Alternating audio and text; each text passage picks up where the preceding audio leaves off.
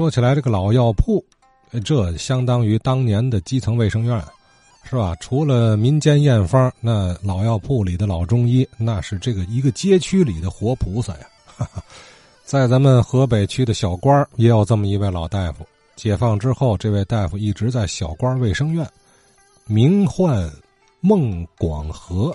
哎，辛先生还记得他？您记得吗？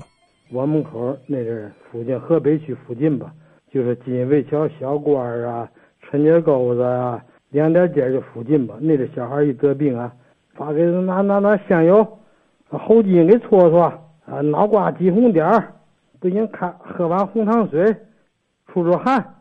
是这个，一般实在不行了，哎呀，先生，找孟广和去吧，小官卫生院找孟广和去吧。哎，孟广和孟大夫看小孩到那一去了，孟大夫那人真好，一去了态度也好，哎，医术也高，到那开点小药，吃完回去吧，一喝准好。那阵我们那小时候看病试表啊，还都是啊，插进肛门里去了。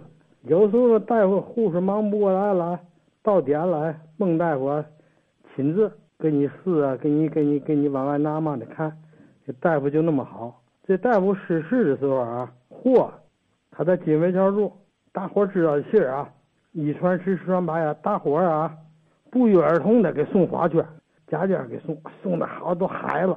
等储备那天，好家伙，万劫空巷，都那队伍远了去了，排那人。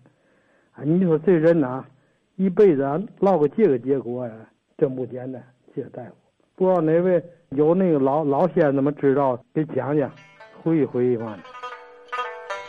哎，小官卫生院家住锦衣卫桥的孟广和大夫，广受附近居民的爱戴尊敬。原因当然只有一个：妙手仁心，福泽一方，是吧？这位孟老大夫，详细情况看看咱们听友啊有所耳闻，希望您给我们说说。咱呢怀念具体的某一位老中医，就是在弘扬我们呃天津卫这个传统医学的精妙所在。